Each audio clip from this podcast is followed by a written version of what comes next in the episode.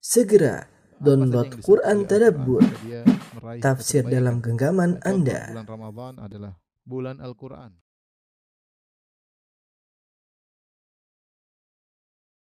Bismillahirrahmanirrahim. Assalamualaikum warahmatullahi wabarakatuh. Alhamdulillahi ala ihsani wa syukru lahu ala taufiqihi wa amtinani. Asyhadu an la ilaha illallah wahdahu la syarika lahu ta'ziman li sya'ni. Wa rasuluhu da'ila ridwani. Allahumma salli alaihi wa ala alihi wa ashabihi wa ikhwani. Eh, para ikhwan dan akhwat, para pemirsa yang dirahmati oleh Subhanahu wa taala. sebagaimana yang telah Allah jelaskan dalam Al-Quran bahwasanya kesuksesan yang sejati adalah selamat dari neraka jahanam dan masuk ke dalam surga. Allah Subhanahu wa taala berfirman, "Faman zuhziha 'anil nari wa udkhil- udkhilal jannata faqad faz." Barang siapa yang diselamatkan dari neraka dan masuk ke dalam surga, maka dialah yang telah beruntung, dia telah menang. Wa mal hayatud dunya illa mata'ul ghurur dan tidaklah kehidupan dunia kecuali hanyalah kesenangan yang menipu. Ya. Allah jelaskan dalam ayat ini bahwasanya kesuksesan, kesuksesan yang sejati adalah seorang selamat dari neraka dan masuk dalam surga. Barang siapa yang di dunia dia sukses dunianya tapi ternyata di akhirat dia eh, tidak selamat maka percuma ya. Dia tidak ada nilainya di sisi Allah Subhanahu wa taala. Sebaliknya jika seorang ternyata di dunia taruhlah dia tidak sukses dalam dunianya tapi di akhirat dia sukses selamat dari neraka masuk surga maka dialah orang yang sungguhnya telah sukses. Ya, tentunya seorang ingin sukses di dunia dan akhirat, tentunya. Tetapi yang paling penting adalah bagaimana seorang bisa sukses di akhirat dengan selamat dari eh, azab neraka jahanam. Di akhirat kalau Allah Subhanahu wa taala yang Maha Adil eh, melakukan hisab kepada seluruh hamba-hambanya. Sidang, menyidang yang perkara-perkara yang belum selesai di dunia dan betapa banyak perkara tersebut tidak selesai di dunia, nanti akan selesai di akhirat. Setelah disidang kemudian ada namanya hisab. Setelah hisab, hisab fungsinya adalah untuk mengklasifikasi mana amalan baik dan mana amalan buruk. Ya, setelah dihisab dan diklasifikasi baru masuk dalam proses namanya timbangan. Timbangan ini tentu sangat menentukan seorang masuk surga atau masuk neraka. Kata Allah Subhanahu wa taala, "Faman thaqulat mawazinuhu fahuwa fi radiyah." Barang siapa yang berat timbangan kebajikannya, maka dia dalam kehidupan yang dia ridhai, kehidupan yang menyenangkan, yaitu di surga. Wa man khaffat mawazinuhu fa ummuhu hawiyah. Barang siapa yang timbangan kebaikannya ringan, lebih berat timbangan keburukannya, fa ummuhu hawiyah, tempat kembalinya adalah di neraka jahanam. Wa ma adraka ma hiya? Tahukah engkau apa itu neraka jahanam? Narun hamiyah, api yang dipanaskan. Api yang dipanaskan. Oleh karenanya eh, Allah Maha Adil. Allah menegak Allah menegakkan timbangan untuk memperlihatkan keadilannya di hadapan seluruh eh, seluruh hamba ya. Yang ditimbang adalah amalan kebajikan dan amalan keburukan. Mana yang lebih berat? Ya. Maka seorang berusaha di atas muka bumi ini untuk memperberat amalan kebajikannya karena itu yang menentukan nasibnya. Apakah dia masuk surga ataukah masuk masuk neraka. Dan timbangan Allah adalah adil. Allah Maha adil dan timbangannya sangat adil. Allah Subhanahu wa taala berfirman, "Wa nadha'u al-mawazin al-qist li yaumil qiyamah fala tudhlamu nafsun syai'a. Wa in kana mithqala habatin min khardalin ataina biha wa kafa bina hasibin." Kata Allah Subhanahu wa taala, kami meletakkan al-mawazin timbangan dengan adil pada hari kiamat kelak. Fala tudhlamu nafsun syai'a, maka tidak ada satu jiwa pun yang akan dizalimi. Tidak ada satu jiwa pun yang akan dizalimi. Ya. Tidak ada dia tidak melakukan kemudian ditambah amalan kebajikan atau ditambah amalan keburukan yang tidak dilakukan. Dia tidak akan menanggung ya beban berat ya kezaliman yang dilakukan oleh orang. Dia tidak akan menanggung beban berat dosa yang dilakukan orang lain. Allah Maha Adil. Ya Allah Maha Adil. Fala tuzlamu nafsun syai'a maka tidak sejiwa pun yang di dizalimi. Wa in kana mithqala habbatin min khardalin ataina biha. Meskipun amal yang dia lakukan mithqala habbatin min khardal meskipun hanya sebesar biji sawi atau biji khardal ataina biha kami akan datangkan untuk ditimbang. Ya, jadi tidak ada satu amal apa pun yang terlewatkan untuk ditimbang. Makanya kebaikan apa pun seorang berusaha melakukannya. Ya. Kata Nabi SAW, La tahkiranna minal ma'rufi syai'an walau antal akhaka biwajihin talik. Jangan kau meremehkan kebaikan sedikit pun meskipun hanya tersenyum ketika ketemu saudara. Benar kita berusaha mencari timbangan-timbangan yang paling berat, tetapi kita nggak tahu. Ya bisa jadi yang menurut kita sepele-sepele ini justru yang membuat kita ya di untuk menguatkan, memberatkan. Ya jadi apa saja yang bisa kita lakukan kita lakukan. Ya meskipun kita fokus pada amalan-amalan yang berat, tapi kapan ada kesempatan berbuat amal soleh, mari kita lakukan. Karena semuanya akan dihadirkan oleh Allah Subhanahu wa taala. Makanya Nabi berkata, "Ittaqun nar walau bisyakki tamrah." Jagalah dirimu dari neraka jahanam meskipun hanya bersedekah sepenggal korma. Meskipun hanya bersedekah sepenggal sepenggal korma. Maksud saya ketika kita membahas tentang amalan-amalan terberat bukan berarti kita menyepelekan amalan-amalan yang ringan. Semua amalan kebajikan yang bisa kita lakukan kita lakukan. Tentu kita ada prioritas. Ya. Tapi kalau kita tidak bisa melakukan yang terberat kita lakukan apa saja yang bisa kita lakukan yang penting kita ikhlas kepada Allah Subhanahu wa taala. Intinya timbangan Allah pada hari kiamat kelak ya sangat adil.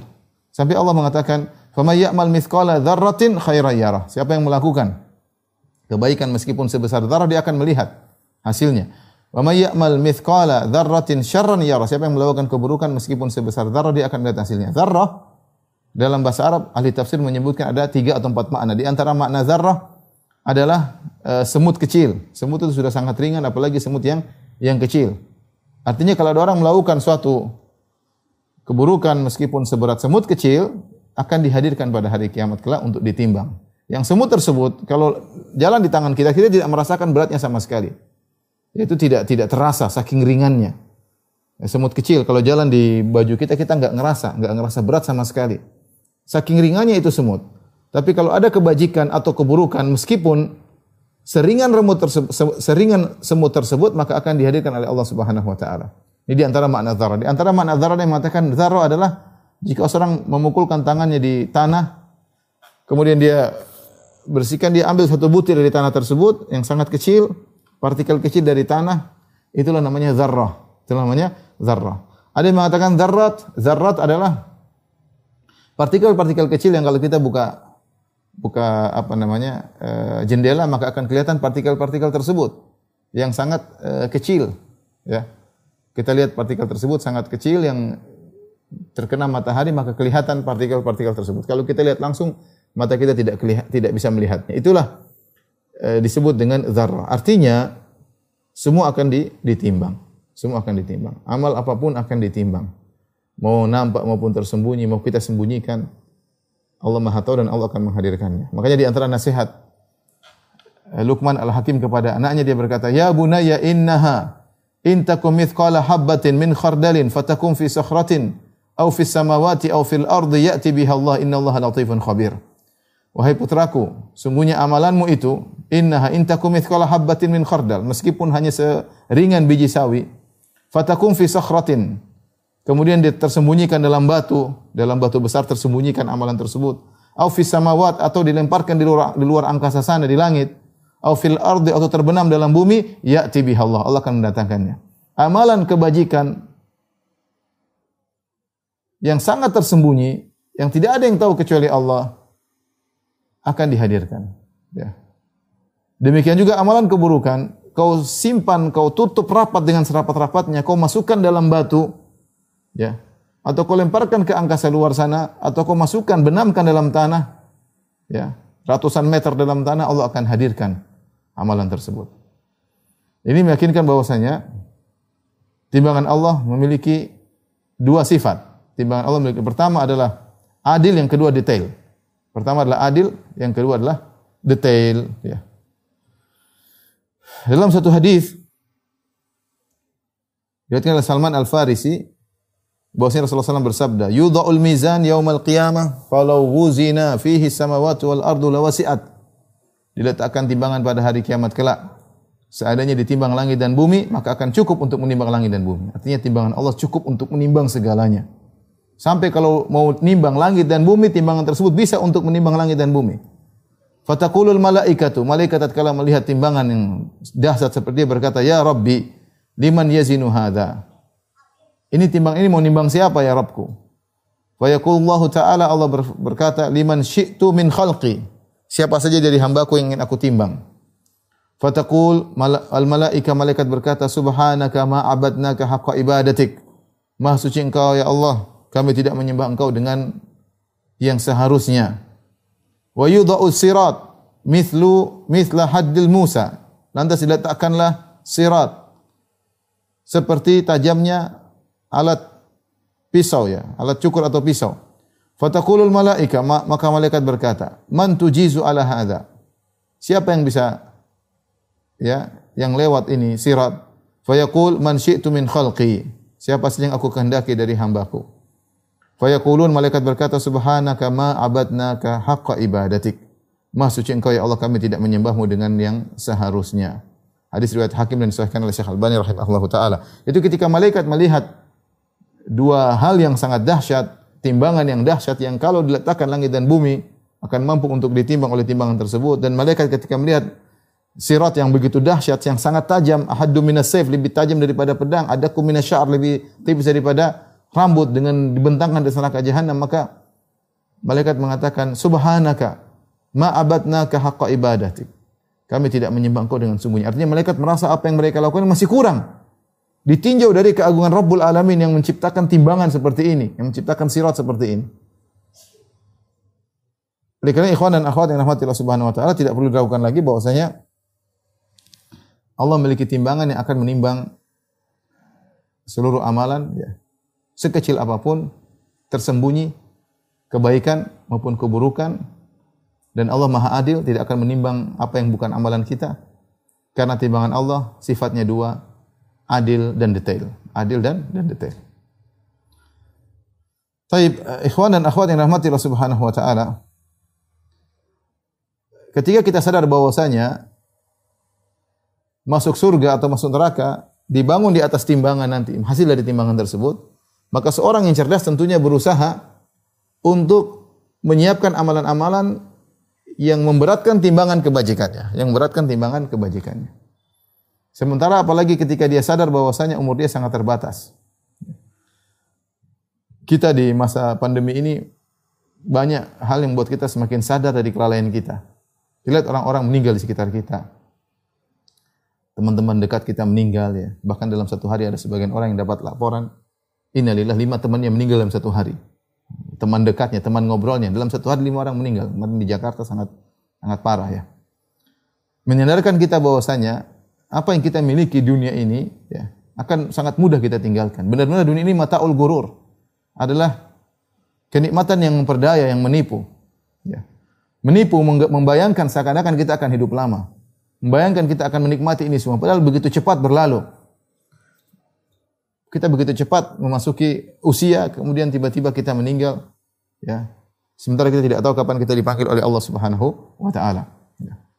Karenanya orang yang cerdas tentunya bersiap-siap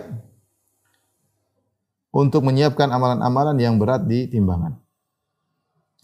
Tapi amalan-amalan apa saja yang berat ya? Ikhwan dan akhwat yang rahmati Subhanahu wa taala. Uh, secara umum secara umum semua amalan ada timbangannya secara umum. Dan amalan yang paling dicintai oleh Allah adalah yang fardu. Yang fardu yang wajib. Ma taqarraba ilayya abdi bi syai'in ahabbu mimma aftaratuhu alaih dalam hadis Al-Wali dalam Sahih Bukhari disebut dengan hadis Al-Wali Allah berfirman dalam hadis qudsi Allah berkata Tidaklah seorang hambaku mendekatkan dirinya kepadaku dengan suatu amalan yang lebih aku cintai daripada perkara fardu yang aku wajibkan kepadanya. Jadi amalan fardu itu amalan yang paling dicintai oleh Allah. Makanya Allah takkan dalam derajat fardu wajib. Seorang berusaha tidak meninggalkan kewajiban. Segala yang merupakan perkara wajib dia kerjakan. Salat lima waktu, zakat, puasa, haji, dia fokus kerjakan dengan sebaik-baiknya. Nafkah wajib kepada anak istri, berbakti kepada orang tua, ya. Yang wajib-wajib dia berusaha kerjakan karena itu paling dicintai oleh Allah Subhanahu wa taala. Daripada perkara-perkara sunnah. Kita bayangkan ketika Rasulullah SAW menjelaskan tentang keutamaan sholat sunnah dua rakaat sebelum subuh. Kata Nabi SAW, Rakaat al-fajri khairu minad dunya wa ma fiha. Sungguhnya dua rakaat sebelum subuh lebih baik pada dunia dan seisinya dua rakaat yang dikerjakan sebelum subuh lebih baik pada dunia seisinya itu mungkin dikerjakan cuma 3 4 menit. 3 menit lah karena kita disunahkan untuk mengerjakannya dengan ringan. 2 menit mungkin selesai. Ya. Rasulullah SAW kalau sholat dua rakaat sebelum subuh beliau tidak panjang-panjang. Beliau sholat dengan ringan, cepat. Sampai-sampai sahabat bertanya, apakah Rasulullah baca Al-Fatihah atau tidak? Saking cepatnya ini mereka hiperbola untuk menunjukkan cepatnya Nabi sholat dua rakaat sebelum subuh. Tidak dipanjang-panjangkan. Itu yang dua rakaat yang sebelum subuh yang ringan, yang cepat seperti itu, kata Nabi SAW, khairum minad dunya wa mafiha. Lebih baik daripada dunia seisinya. Artinya apa? Pahala yang Allah siapkan sebagai ganjaran untuk orang yang sholat dua rakaat sebelum subuh ini, lebih baik daripada seluruh kenikmatan dunia dan seisinya. Subhanallah. Ya, subhanallah.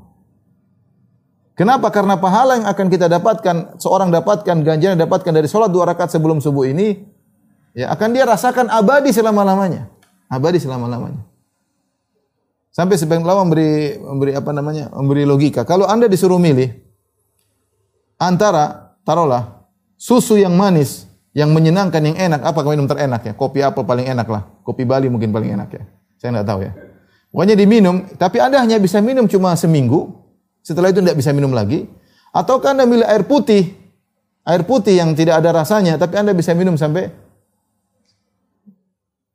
satu tahun misalnya. Tentu orang yang cerdas akan milih air putih. Meskipun air putih kualitasnya rendah, bukan minuman spesial, tapi kopi cuma bisa diminum cuma satu hari misalnya. Cuma belum minum kopi ini cuma satu hari. Setelah itu nggak bisa dapat air putih. Air putih, lebih baik kita pilih air putih, tapi kita bisa minum selama setahun. Ini ibarat dunia dan akhirat. Apalagi kalau sebaliknya cuma suruh minum air putih cuma satu jam, suruh milih minum air putih satu jam, ataukah milih minum kopi seenaknya bisa minum sampai setahun. Tentu jelas kopi. Dunia ini, dunia ini kenikmatan dunia, ditinjau dari kualitasnya, tidak ada dibandingannya dengan kualitas nikmatan di akhirat. Kata Nabi SAW, La maudhi'u sauti ahadikum fil jannah khairu mina mimma talat alaihi syams. Kata Nabi SAW, tempat cemeti yang kau miliki di, di, di, di, di surga, tempatnya doang, itu lebih baik dari dunia dan seisinya. Artinya tidak ada bandingan nikmat dunia dengan nikmat akhirat. Apalagi nikmatnya dunia yang sedikit ini cuma cuma sebentar dibandingkan dengan nikmat akhirat yang sempurna dan abadi. Makanya jelas Nabi mengatakan, Rakaat al-fajri khairun dunia wa fiha. Dua rakaat dikerjakan sebelum salat subuh, pahalanya itu lebih baik dari dunia seisinya. Kita enggak tahu pahalanya apa, tapi ada akan dinikmati oleh orang yang selalu melakukan dua rakaat sebelum subuh. Dan kenikmatan yang dirasakan tersebut lebih baik dari dunia dan seisinya. Ini Rasulullah SAW baru berbicara tentang dua rakaat sebelum subuh dan itu sunnah.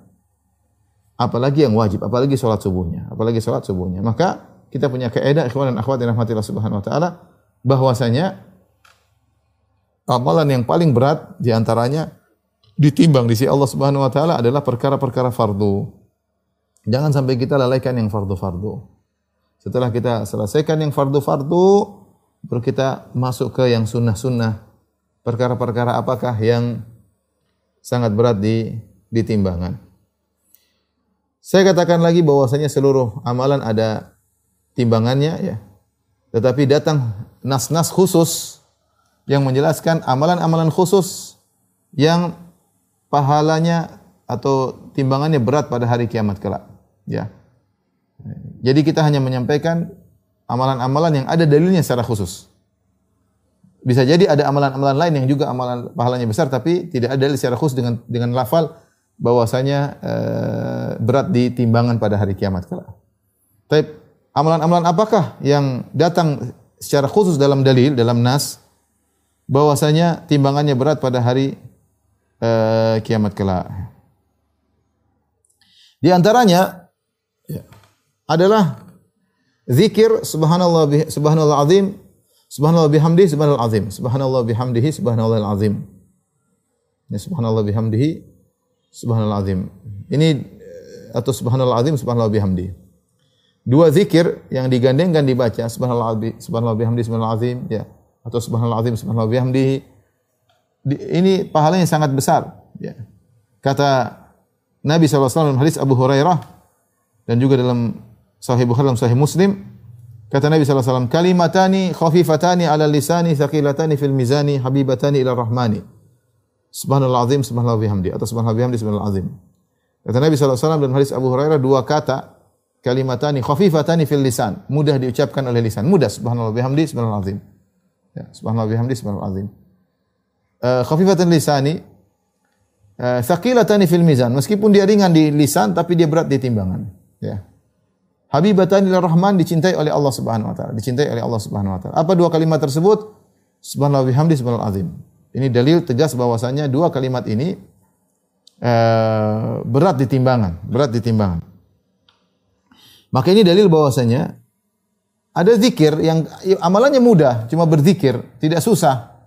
Tidak perlu repot-repot, tidak perlu harus wudu dulu, tidak perlu harus Beda dengan sholat, kalau sholat harus wudhu dulu, kemudian pakai inilah, pakai anulah, mungkin sajadah, menghadap kiblat, macam-macam. Persyaratannya macam, ya tentu sholat punya pahala tersendiri. Tapi ini kita bicara nas-nas yang datang secara khusus mengatakan berat di timbangan. Karena tidak semua amalan ada nasnya seperti itu. Di antaranya adalah zikir subhanallah bihamdi subhanallah azim. Maka ikhwan dan akhwat yang khawatir subhanahu wa ta'ala, sungguh merugi orang yang sudah dengar hadis ini. Kemudian dia tidak dia tidak tidak dia tidak zikir dengan hadis ini. Subhanallah bihamdi subhanallah azim. Mudah subhanallah bihamdi subhanallah azim. Terserah dia mau berapa. Mau 100, mau kurang dari 100, mau lebih dari 100. Yang penting dia ada zikir. Subhanallah bihamdi subhanallah azim. Subhanallah bihamdi subhanallah azim. Ya. Sambil dia renungkan maknanya, ya. Sambil dia merenungkan maknanya. Ya, karena zikir itu menjadi sangat kuat ketika dipahami dengan maknanya. Secara umum, makna subhanallah yaitu maha suci Allah. Maha suci Allah dari segala kekurangan yang dituduhkan kepada Allah. Maha suci Allah dari mengangkat seorang anak. Orang-orang mengatakan Allah punya anak, subhana. Maha suci Allah. Ya. Allah tidak punya punya anak. Maha suci Allah dari kesyirikan yang mereka lakukan. Di mana orang-orang menyembah selain Allah. Selain menyembah Allah, mereka juga menyembah selain Allah. Di antara mereka ada yang menyembah patung, di antara mereka ada yang menyembah hewan. Kita bilang subhanallah, maha suci Allah. Maha suci Allah dari tuduhan orang-orang Yahudi yang mengatakan Allah menciptakan langit dan bumi dalam waktu enam hari, hari ketujuh Allah istirahat. Kita bilang maha suci Allah dari hal itu semuanya. Ya. Maha suci Allah dari itu semuanya. Maha suci Allah dari sebagian orang mengatakan bahwasanya Allah melakukan sesuatu tanpa ada hikmah, tanpa ada kebijakan. Kita bilang maha suci Allah, Allah maha adil. Allah melakukan sesuatu pasti ada hikmahnya, entah kita tahu, entah kita tidak tahu. Tapi Allah maha suci dari segala tuduhan-tuduhan keburukan uh, tersebut. Ya. Jadi itulah makna maha suci Allah. Maha suci Allah. Subhanallah. Jadi subhana sendiri, subhan maknanya secara bahasa dari ba'uda, yaitu jauh. Artinya kita menjauhkan Allah dalam tanda kutip mensucikan yaitu menjauhkan Allah dari segala hal-hal yang tidak pantas bagi Allah Subhanahu wa taala. Ya. Dari segala yang tidak pantas maka subhanallah. Wa bihamdihi dan pujian kepada Allah. Ketika kita gabungkan dua ini, kita menjauhkan Allah dari segala dari segala Eh, keburukan dari segala tuduhan yang buruk kepada Allah. Kemudian kita lanjuti dengan subhanallah wa bihamdihi dan pujian kepada Allah. Kenapa kita muji Allah? Banyak hal yang buat kita muji Allah Subhanahu wa taala. Wa bihamdihi kita puji kepada Allah. Kita puji dari kesempurnaan zat Allah, kita puji Allah dari berbagai macam kenikmatan yang Allah berikan kepada kita, ya. Kita puji Allah ketika Allah uh, apa namanya? memutuskan perkara-perkara dengan begitu bijaknya dan saya sudah sampaikan dalam kajian tafsir ada beberapa ayat, enam ayat kalau tidak salah, Allah memuji dirinya. Ya, alhamdulillah. Kenapa? Dan itu sudah saya bahas dalam uh, kajian tafsir. Tapi intinya kita merenungkan ya. Yang penting bukan hanya ngomong subhanallah bihamdi subhanallah, tapi kita berusaha memahami apa maknanya subhanallah bihamdihi subhanallah azim. Maha suci Allah yang maha agung. Maha suci Allah yang maha agung. Subhanallah bihamdi subhanallah azim. Beda dengan orang yang mengucapkan tanpa memahami maknanya, beda ya kualitas berbeda. Allah Maha tahu isi hati manusia ketika mengucapkan zikir ini. Tapi maksud saya, kita tidak hanya teori saja ya. Jadi kita sudah tahu keutamaannya, kita terapkan. Kita diam-diam kita zikir subhanallah bihamdi azim, subhanallah bihamdi azim. Makanya Syekh Utsaimin mengatakan, ini ibadah yang mudah, zikir. Ibadah yang mudah, pahalanya besar, namun banyak orang tidak melakukan. Ibadah yang mudah, tidak pakai biaya, pahalanya besar, namun orang malas melakukannya. Ini makanya taufik di tangan Allah Subhanahu wa taala. Ada orang diberi taufik mudah bagi dia zikir. Kalau tidak berzikir dia merasa ada yang kurang. Dia zikir subhanallah bihamdi subhanallah azim subhanallah bihamdi subhanallah azim. Ya daripada kita ini waktu terbuang sekarang lihat lihat berita, lihat ini, lihat enggak habis-habis. Lihat komentar, ya. Udah bikin komentar, nunggu komentar orang. komentar lagi, habis buang waktu. Nggak terasa sudah lima menit lihat komentar. Coba kalau kita Subhanallah bihamdi subhanallah azim subhanallah bihamdi subhanallah azim subhanallah bihamdi subhanallah azim subhanallah bihamdi. Mungkin kalau lima menit sudah lewat seratus. Cuma kita ya begitu, taufik. Kalau kita tahu kita buang-buang waktu berarti kita tidak dapat taufik dari Allah dalam hal ini. Ya masing-masing bisa lihat dirinya. Ini timbangan berat. Nabi bilang timbangan berat, pahalanya besar, mudah diucapkan. Khafifatani ala lisani, mudah. Ya, bukan zikir yang sulit-sulit, enggak, gampang. Semua orang mungkin orang Islam mudah bilang subhanallah bihamdi, subhanallah azim, mudah. Tapi tidak semua melakukannya. Tapi yang kedua, di antara amalan yang datang nas secara khusus bahwa timbangannya berat adalah kalimat la ilaha illallah. Kalimat la ilaha illallah ya. Dalam hadis uh, Abu Hurairah bahwasanya uh, al-iman al-iman bid'un sab'una syu'ba alaha kalimat la ilaha illallah wa adnaha imatatul ani tariq. Bahwasanya iman itu 70 sekian cabang paling tinggi la ilaha illallah. Ucapan paling tinggi menunjukkan dia berat. Paling tinggi dari cabang keimanan cabang iman 70 lebih yang paling tinggi la ilaha illallah. Tapi ada dalil khusus menunjukkan la ilaha illallah berat ya. Ya. Seperti dalam hadis Sahibul Bitaqah. Demikian hadis Musa, hadis Musa yang disampaikan oleh Syekh Abdul Wahab rahimahullah dalam kitab Tauhid. Para ulama berselisih tentang hadis tersebut, sebagian mendhaifkan, sebagian menghasankan. Tetapi intinya di, dia adalah hadis yang hasan ditinjau dari maknanya didukung oleh hadis-hadis yang lain. Musa berkata, "Ya Rabbi, alimni syai'an adhkuru bika adhkuru adhkuruka bihi wa adu'uka bihi." Ya. Wahai wahai Allah kata Musa, ajarkanlah aku satu kalimat, satu kata yang aku ingin mengingat Engkau dan aku ingin berdoa dengannya. Dia ingin lafal yang spesial. Maka Allah mengatakan, "Qul ya Musa la ilaha illallah." Musa ucapkan la ilaha illallah. Musa berkata, "Ya ya ya Rabbi, kullu ibadika yaquluna hadza." Semua orang mengucapkan ini Allah. Dia ingin spesial. Ada enggak zikir spesial lain selain la ilaha illallah? Allah menjelaskan tidak ada. Ya. Walau walau wudi'at la ilaha fi kifatin, wa wudi'at samawati wal ardu. Ya. Kalau kalau la ilaha illallah diletakkan satu daun timbangan, kemudian langit dengan isinya, wa amiruhunna, kemudian bumi dengan isinya. Letakkan di satu timbangan, malat bihinna la ilaha lebih berat la ilaha illallah. Illallah sangat berat. Ya. Namun kembali lagi, zikir itu berkaitan dengan kualitas pengucapnya. Ya. Makanya Ibnu Qayyim rahimahullah mengatakan semua orang punya la ilaha illallah, tapi tidak semua kualitasnya sama. Bukti di antara kualitasnya berbeda, bukti dari penerapan ketika orang la ilaha kualitasnya tinggi dia tawakal, ketika menghadapi ujian dia tawakal, dia bersabar, menunjukkan kualitas la ilaha tinggi. Ada orang kualitas la ilaha hanya sekedar ucapan yang enggak ada kualitas. Ada masalah sedikit pergi ke dukun, ada masalah sedikit cari jimat, ada masalah sedikit tawakal kepada manusia. Itu dia, meskipun dia mengucapkan la ilaha illallah tapi tidak berkualitas. Dalam satu hadis tentang hadis yang ma'ruf namanya hadis Sahibul Bitaqah terkenal dengan Sahibul Bitaqah hadis tentang pemilik kartu la ilaha illallah. Dari Abdullah bin Amr bin As radhiyallahu anhuma, Rasulullah SAW bersabda, "Inna Allah sayukhallisu rajulan min ummati ala rasulil khalaiq yaumal qiyamah." Fayanshuru alaihi tis'atan wa tis'ina sijillan. Sungguhnya Allah Subhanahu wa taala akan munculkan seorang yaitu menyelamatkan seorang dari umatku. Allah nampakkan dia ala yaitu Allah yukhallis yaitu seakan-akan Allah mengeluarkan dia, menampakkan dia. Ya. E, di hadapan ru'usil khalaik, di hadapan seluruh manusia. Semua orang lihat dia orang ini. Orang ini terkenal. Hari kiamat kelak. Fayan fayan syuru alaihi atau fayun fayun syuru alaihi tis'atun wa tis fayan syuru alaihi tis'atun wa tis'ina sijillan. Maka Allah bentangkan kepada dia 99 gulungan catatan. Sijil itu catatan. Kullu sijillin mithlu maddil basar. Setiap satu catatan sejauh mata memandang. Isinya macam-macam. Isinya macam-macam. Thumma yaqul kemudian Allah berkata kepada orang ini, "Atunkiru min hadza syai'an?" Adakah catatan yang kau ingkari? Dia bisa lihat semuanya. Hari kiamat hari yang menakjubkan. File itu semua tercatat terbuka di hadapan dia. Allah punya cara dia bisa lihat semuanya. Ya. Maka Allah bertanya, "Apakah ada yang kau ingkari?" Adzalama ka katabatil hafizun, apakah malaikat petugas petugasku yang mencatat amal perbuatan berbuat zalim kepada engkau? Mungkin salah catat. Mungkin ada ditambah-tambahin, mungkin ada yang kurang. Kok bersedekah nggak dicatat? Ya, atau kok nggak lihat cewek malah ditalat dilihat ditulis ngeliat cewek?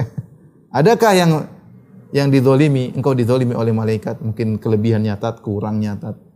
Tulis sedekah satu juta seratus, cuma tulis satu juta seratus peraknya kurang. Kata dia, lah ya Rob, tidak ada. Semuanya persis seperti yang saya lakukan. Ya. Fayaqul, Afalaka uzur? Kau punya uzur? Ini semua catatan. Ada uzurmu enggak? Fayaqul la ya Rabb. Tidak ada uzur bagiku. Fayaqulu bala. innalaka indana hasanah. Enggak, kau punya kebaikan di sisi kami. Wa innahu la dzulma 'alaika al-yawm. Sungguhnya tidak ada kezaliman bagimu pada hari ini. Fayakhruju bitaqatan fiha asyhadu an la ilaha illallah asyhadu Muhammadar Rasulullah. Tiba-tiba Allah keluarkan bagi dia sebuah catatan tertulis itu asyhadu an la ilaha illallah asyhadu Muhammadar Rasulullah. Fayaqulu uhdhur waznaka fayaqulu ya rabbi ma hadhil bitaqa ma hadhi sijillat? Kata dia ya ya Rabbku. Apa kaitannya satu kartu la ilaha illallah Muhammad Rasulullah dengan ini sijilat yang begitu banyak? Isinya maksiat. Allah berkata fa innaka la tuzlam kau tidak akan dizalimi. Fatudau sijillat fi kiffatin wal bitaqa fi kiffatin fatashat sijillatu wa thaqilat aw thaqulat al bitaqa subhanallah. Maka diletakkan di daun timbangan segala 19 catatan amal kemudian bitaqwa kecil la ilaha illallah ternyata lebih berat la ilaha illallah. La ilaha illallah. Ini menunjukkan bahwa la ilaha illallah kalau dia kuat maka dia akan bisa menghancurkan dosa-dosa. Dia akan bisa menggugurkan perbuatan-perbuatan maksiat. Jika seorang memiliki la ilaha illallah sangat sangat kuat. Benar-benar dia ikhlas kepada Allah Subhanahu wa taala ya.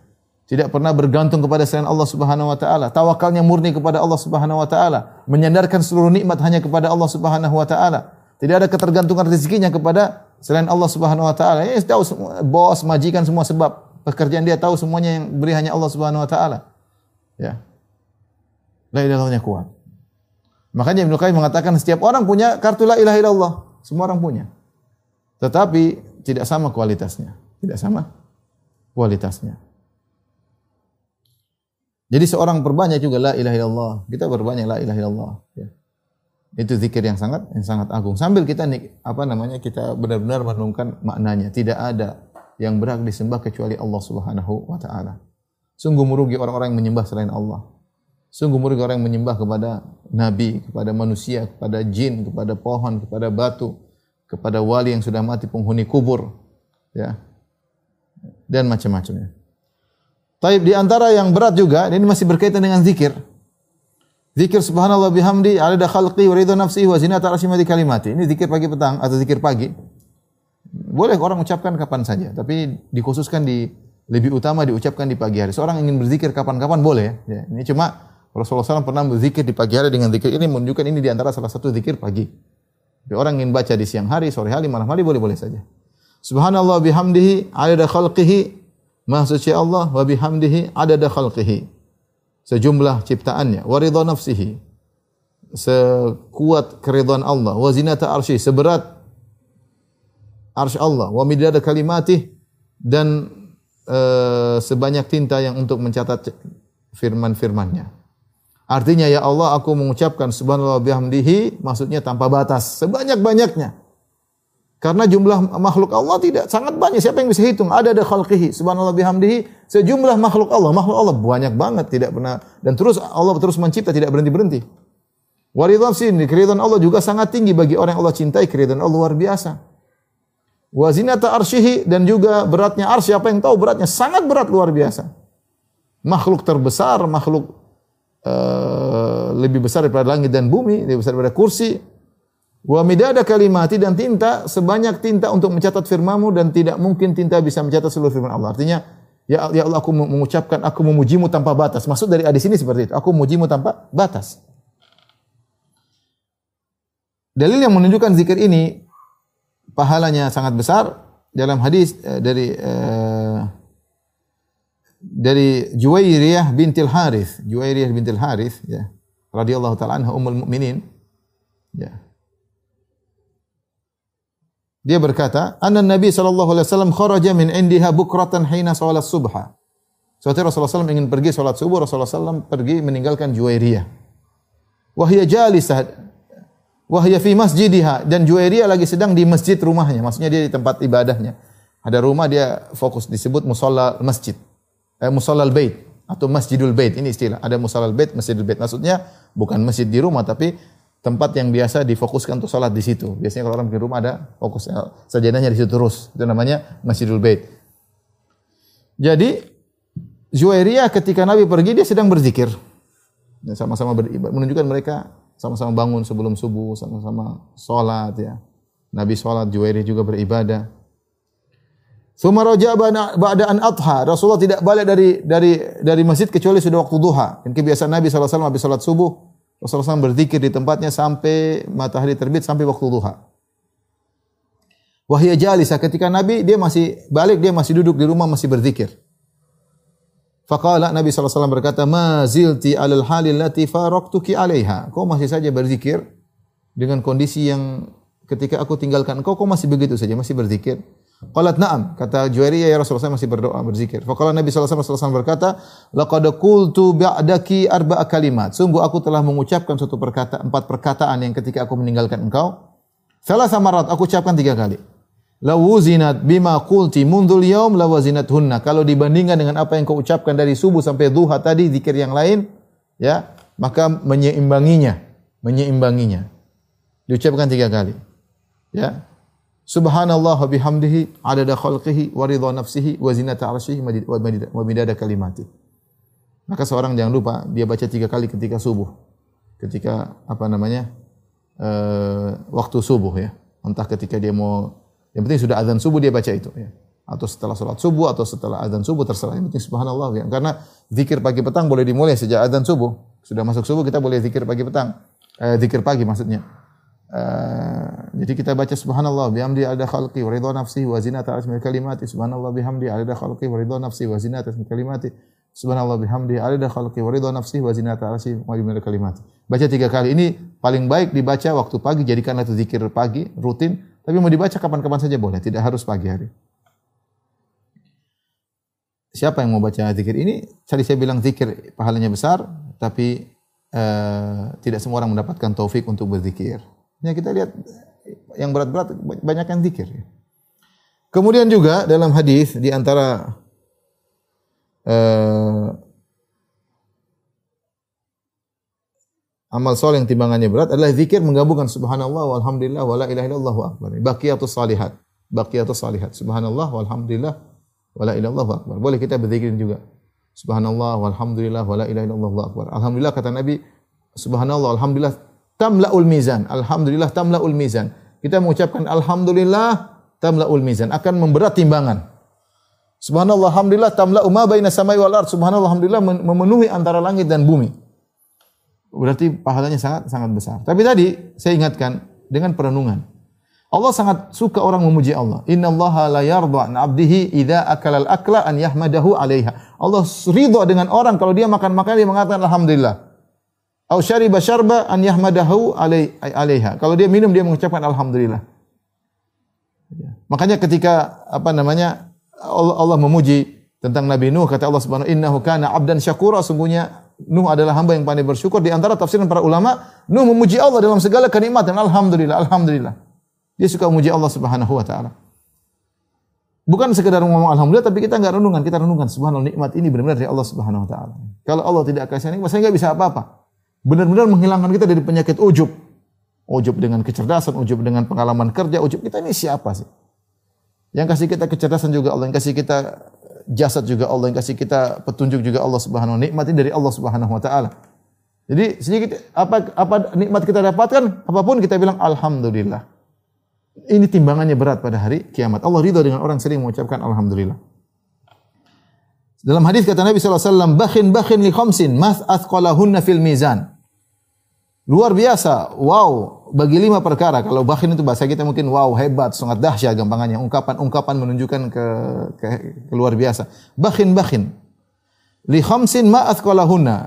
Sungguh menakjubkan pada lima perkara ma athqalahunna fil mizan. Begitu beratnya ditimbangan pada hari kiamat kelak. Apa itu? La ilaha illallah wa subhanallah walhamdulillah wallahu akbar. Yang kelima apa? Wal waladu salihu yutawaffa lil mar'il muslim fayahtasibuhu. Yang kelima, pahala sangat besar sabar. Terutama sabar ketika kehilangan anak. Kata Nabi yang kelima, yaitu anak seorang anak yang soleh, bukan anak yang yang, yang buruk, anak soleh. Anak soleh meninggal bagi seorang muslim sementara dia mengharap pahala dari meninggalnya anaknya tersebut. Ini ujian sangat sangat berat sudah saya pernah bahas bagaimana anak meninggal anak itu enggak soleh saja kita sudah sangat Sedih apalagi anak tersebut adalah anak yang yang soleh. Betapa berat hati seorang ketika melihat anak solehnya kemudian uh, meninggal dunia. Tapi kalau dia bersabar ini pahala sangat sangat besar. Dan sabar secara khusus pahalanya sangat besar. Allah mengatakan innama yuwaffas sabiruna ajrahum bighairi hisab. Sungguhnya sabar itu ganjarannya tanpa hisab. Berarti sangat banyak. Sangat banyak. Kalau kaidah kata Nabi SAW al hasanatu bi asyari amsalihah. Kebaikan itu dicatat 10 kali lipatnya. Ya. Au sab'ati sab'ati dhaifin atau 700 kali lipat. Ya. Sabar keluar dari kaidah ini. Sabar lebih daripada ini semua. Sabar. Makanya sebenarnya mengatakan sabar Anda sesaat bisa saja mewakili mewakili ibadah yang mungkin bertahun-tahun. Maka jangan Anda lewatkan kalau sedang diuji sabar benar-benar sabar. Ini timbangannya sangat berat. Sampai dalam hadis kata Nabi SAW, Innal abda Innal abda ya, uh, sabaqat lahu manzilatun minallahi.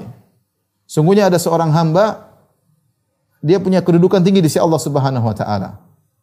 La yablughuha bi amalin. Ternyata amal dia tidak mampu untuk mendongkrak dia ke derajat tinggi tersebut. Ibtalahu Allah fi jasadi, maka supaya dia bisa naik di derajat yang tinggi Allah kasih dia musibah. Allah kasih dia musibah di jasadnya, fi malihi pada hartanya, fi waladihi pada anaknya. Fasabbarahu ala dzalik, Allah bikin dia sabar dalam hal tersebut ketika diuji hatta yuballighahu Allahu iya sampai Allah menjadikan dia bisa naik derajat tersebut. Ini dalil bahwasanya sabar itu timbangannya sangat berat. Sampai ini kasus orang, dia sebenarnya tinggi derajatnya, tapi dilihat amalannya semuanya nggak cukup. Lihat sholatnya, lihat sedekahnya, lihat ini nggak cukup. Bagaimana cara mendokrak orang ini sampai derajat tinggi? Allah kasih ujian. Makanya sabar sesaat itu kelihatannya sepele. Terutama tatkala pertama kali terkena musibah. Inna sabru inda sodamatil ula. Sungguhnya sabar itu pada hantaman yang pertama. Kalau anda sabar, itu pahalanya luar biasa. Allah ingin menaikkan derajat Anda. Anda kalau lihat salat malam Anda malas-malasan, sedekah masih pelit, perhitungan baca Quran ngantuk-ngantukan. Kemudian apa? Ini bagi nggak bisa amalan ini nggak cukup. Nggak cukup. Eh, sama istri masih ngomel-ngomel, tidak sayang sama istri, sama anak kurang perhatian. Gimana? Amal apa mau dikasih? Ya udah kasih ujian aja deh. Ujian langsung dongkrak naik ke atas. Direct, cepat sekali. Maka di antara amalan yang berat, timbangannya adalah sabar.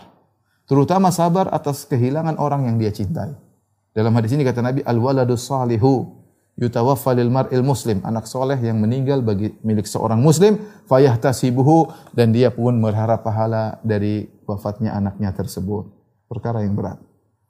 Saya ingatkan terutama tatkala hantaman yang pertama. Sebagian wanita begitu dengar anaknya meninggal, oh, teriak, sudah hilang. Kesempatan dia untuk meraih pahala besar hilang tatkala itu. Mungkin dia bersabar tiga hari lagi, empat hari lagi. Tapi awal ini yang paling ini yang pertama kali ini subhanallah. Makanya ketika Allah dalam hadis kata Allah Subhanahu wa taala kepada malaikat ketika malaikat mencabut nyawa seorang anak seorang hamba kata kata Allah hal qabattum thamarata fuadihi apakah kau kalian wahai malaikat telah mencabut nyawa buah hati hambaku nyawa anak-anak dari hambaku fayaqulun malaikat berkata na'am Allah berkata madza qala abdi perhatikan ini yang pertama kali penting madza qala abdi apa yang dikatakan hambaku ketika kalian cabut nyawanya Hamidaka wastarja. Dia memuji engkau, dia mengucapkan alhamdulillah kulli hal, dia mengatakan inna ilaihi rajiun. Ini ibu-ibu enggak kuat ini. Pertama ini yang sangat penting ibu-ibu yang dirahmati Allah Subhanahu wa taala. Ini langsung ganjarannya sangat besar, timbangnya sangat berat. Sebenarnya ibu-ibu sudah ngaji, bahkan sebagian mereka sudah pakai cadar begitu dengar anaknya meninggal dan meronta-ronta. Memang berat. Siapa yang siapa yang ragu ini ujian sangat berat. Tetapi kalau anti ingin mendapatkan pahala yang luar biasa dengan yang sangat berat, begitu dengar pertama jangan lupa langsung alhamdulillah ala kulli hal. Inna lillahi wa inna ilaihi raji'un. Allahumma jurni Allahumma jurni fi musibati wa akhlif li khairan minha. Langsung ucapkan kata-kata tersebut maka langsung pahalanya sangat besar bahkan dibangunkan bisa dibangunkan surga uh, istana di surga maka malaikat Allah berkata kepada malaikat kepada malaikat ubnu li abdi baitan fil jannah wa sammuhu baital hamdi. Bangunkan bagi hambaku istana di surga, namakan istana tersebut dengan istana pujian. Kenapa? Ketika dia diuji anaknya dicabut nyawanya oleh Allah, dia memuji Allah dengan mengatakan alhamdulillah ala kulli hal. Segala puji bagi Allah atas segala kondisi. Dia tahu di balik ini semua ada ada hikmah yang Allah kehendaki. Taib.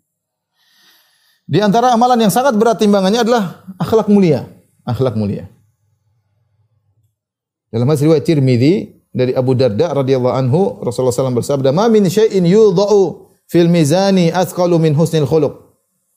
Tidak ada suatu amalan pun yang paling berat pada hari kiamat diletakkan di mizan, di timbangan seperti lebih berat daripada akhlak yang mulia. Wa inna sahibah husnil khuluq. Sungguhnya orang berakhlak mulia. La yablughu bihi darajata sahibis saumi was salat. Sungguh orang berakhlak mulia, dia bisa mencapai derajat orang yang selalu salat dan selalu puasa sunnah. Selalu salat malam, selalu puasa sunnah. Dengan akhlak mulia, taruhlah dia akhlak, dia tidak salat, dia salat lima waktu doang. Dia tidak salat rawatib, dia tidak salat uh, malam ya. Dia tidak puasa sunnah, tapi akhlaknya mulia. Semua orang senang sama dia. Tidak ada orang dia sakiti, tidak ada orang dia rendahkan, tidak ada dia orang makan harta haramnya, tidak ada dia nyinyir sama orang lain. Tidak ada. Orang pengen ketemu dia. Orang ngobrol sama dia nyaman. Ya. Tidak ada yang bermasalah sama dia. Ke, ke, ke, ke, ketiadaannya, di, kehadirannya selalu dirindukan. Kalau dia tidak ada orang merasa kehilangan. Mana dia? Kok nggak hadir? Kalau nggak ada dia nggak rame. Nah ini. Ini akhlak mulia seperti ini. Dia di, bukan cuma di luar aja, di rumah juga demikian. Istrinya merindukan kedatangannya, bukan istrinya bahagia kalau dia pergi dari rumah. biar biar itu. Senang kalau suaminya lagi keluar, biar pulang malam sekalian. Istrinya terganggu dengan ada suaminya. Anak-anak senang kalau abinya nggak di rumah. Orang tuanya senang kalau tidak lihat dia, lihat dia bikin jengkel, minta lah inilah, anulah, macam-macam. Ya. Kata Nabi SAW, Inna syarran nasi manzilatan yaumal qiyamah, man wada'ahun nas itiqa afuhsyih. Orang yang paling buruk pada hari kiamat kelak adalah orang yang paling rendah kedudukannya yang ditinggalkan manusia gara-gara takut omongannya yang keburukannya. Oleh karenanya, akhlak mulia ini timbangnya sangat berat. Tapi menuju menjadi seorang berakhlak mulia tidak gampang. Tidak gampang, sulit, berjuang ya. Tapi intinya intinya ikhwan, akhlak mulia itu yang penting apa? Yang penting antum tidak sombong itu aja. Tidak sombong dan tidak pelit, sudah itu insyaallah. Kalau antum pelit itu bukan akhlak mulia. Pelit sama istri, pelit sama anak buah, pelit sama teman, aduh. Pelit itu parah ya. Pelit parah. Makanya ketika Nabi SAW datang kepada, kalau nggak salah, Bani Salimah. Bani Salimah yang dibangun masjid kiblatain di Madinah, Nabi tanya, siapa pimpinan kalian? Mereka sebutkan Fulan, ya, salah satu. Dia hebat segala hal, cuma dia pelit. Kata, ya, pelit itu yang bikin orang jatuh. Ya. Pelit itu yang menjadikan dia tidak pantas menjadi seorang sayyid. Pelit itu akhlak yang buruk. Kalau ente rendah hati dan tidak pelit, insya Allah keluar semuanya akhlak mulia. Kenapa orang suka nyinyir sama orang lain? Karena sombong. Kenapa orang tidak mau senyum sama orang? Karena dia sombong, dia merasa tinggi. Ya. Kenapa orang tidak mau mendengarkan omongan orang, tidak mau dengar dulu? Kenapa sombong? Kenapa tidak menghargai hasil karya orang lain? Kenapa? Karena sombong. Sombong ini penyakit segala terungkap dengan segala hal. Kenapa Anda jengkel kalau orang dapat? Karena Anda sombong, Anda tidak mau dikalahkan. Akhirnya timbul hasad. Yang penting kalau Anda enggak enggak sombong, rendah diri. Rendah hati, tahu diri Anda itu siapa, banyak kekurangan. Anda akan mudah menghargai orang. Kalau sudah mudah menghargai orang, orang senang, orang semua suka dihargai. Sejauh mana Anda menghargai orang, Anda akan dihargai juga. Sejauh mana Anda menyinyir orang, Anda akan dinyinyir. Cepat atau lambat. Mungkin Anda nyinyir orang-orang pada anak buah ente pada ketawa ente nyinyir orang iya nanti suatu saat ente dinyinyir juga seperti itu. Oleh karenanya akhlak mulia sih banyak definisi. Cuma seorang berusaha rendah hati dan jangan pelit, insya Allah dia sudah berakhlak mulia. Maka ini antara amalan yang timbangnya sangat berat akhlak mulia. Terlebih lagi akhlak mulia itu argonya jalan terus. Kita kalau sholat kan eh, berapa menit, uh, baca Quran berapa menit. Tapi kalau akhlak mulia kan itu argonya jalan terus. Kita duduk sama teman, argo jalan. Kenapa? Anda berakhlak mulia sama teman. Kita di kantor ketemu dengan teman-teman, akhlak mulia, murah senyum, ada yang bisa saya bantu. Argo jalan terus. Ketemu istri apalagi akhlak mulia ya. Istrinya diperhatikan, di ini, disayang, akhlak argo jalan terus. Ini di antara kenapa rahasia akhlak mulia pahala sangat berat karena argonya jalan terus. Argonya jalan, jalan terus. Taib. Berikutnya tinggal sedikit insyaallah adalah ittiba'ul janaiz, mengikuti atau menyolatkan jenazah apalagi mengikuti sampai dikuburkan. Kata Nabi SAW, Man ittaba'a janazata muslimin imanan wahtisaban. Siapa yang melayat jenazah muslim, imanan wahtisaban. Ingat iman. Bukan karena enggak enak sama orang. Makanya ketika ada seorang salaf ditanya, Allah tahdurul janazah, tidakkah kau menghadiri jenazah? Kata dia, makanak, tunggu dulu sebentar. Hatta uhdiran niat.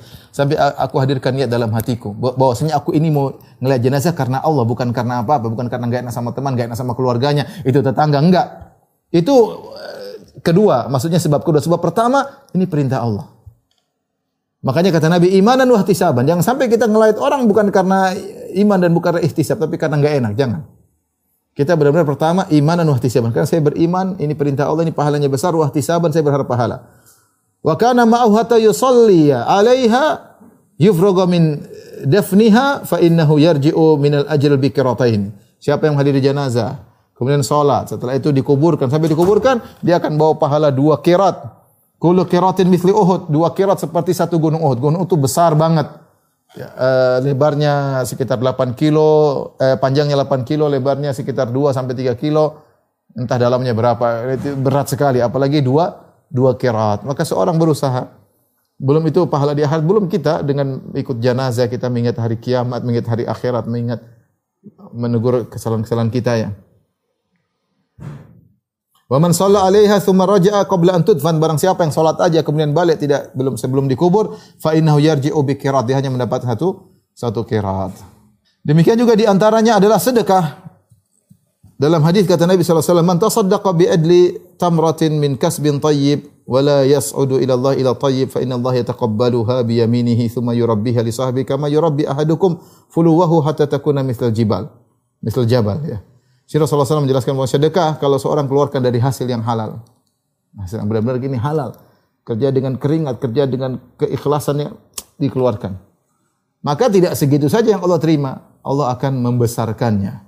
Seperti salah seorang merawat ya misalnya hewan peliharaan jadi besar jadi besar, tapi Allah akan membesarkan sedekah ini dengan syarat min kasbil halal.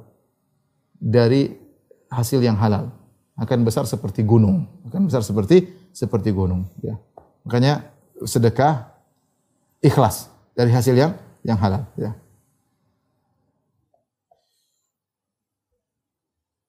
Masih ada waktu ya? Badri masih ada waktu?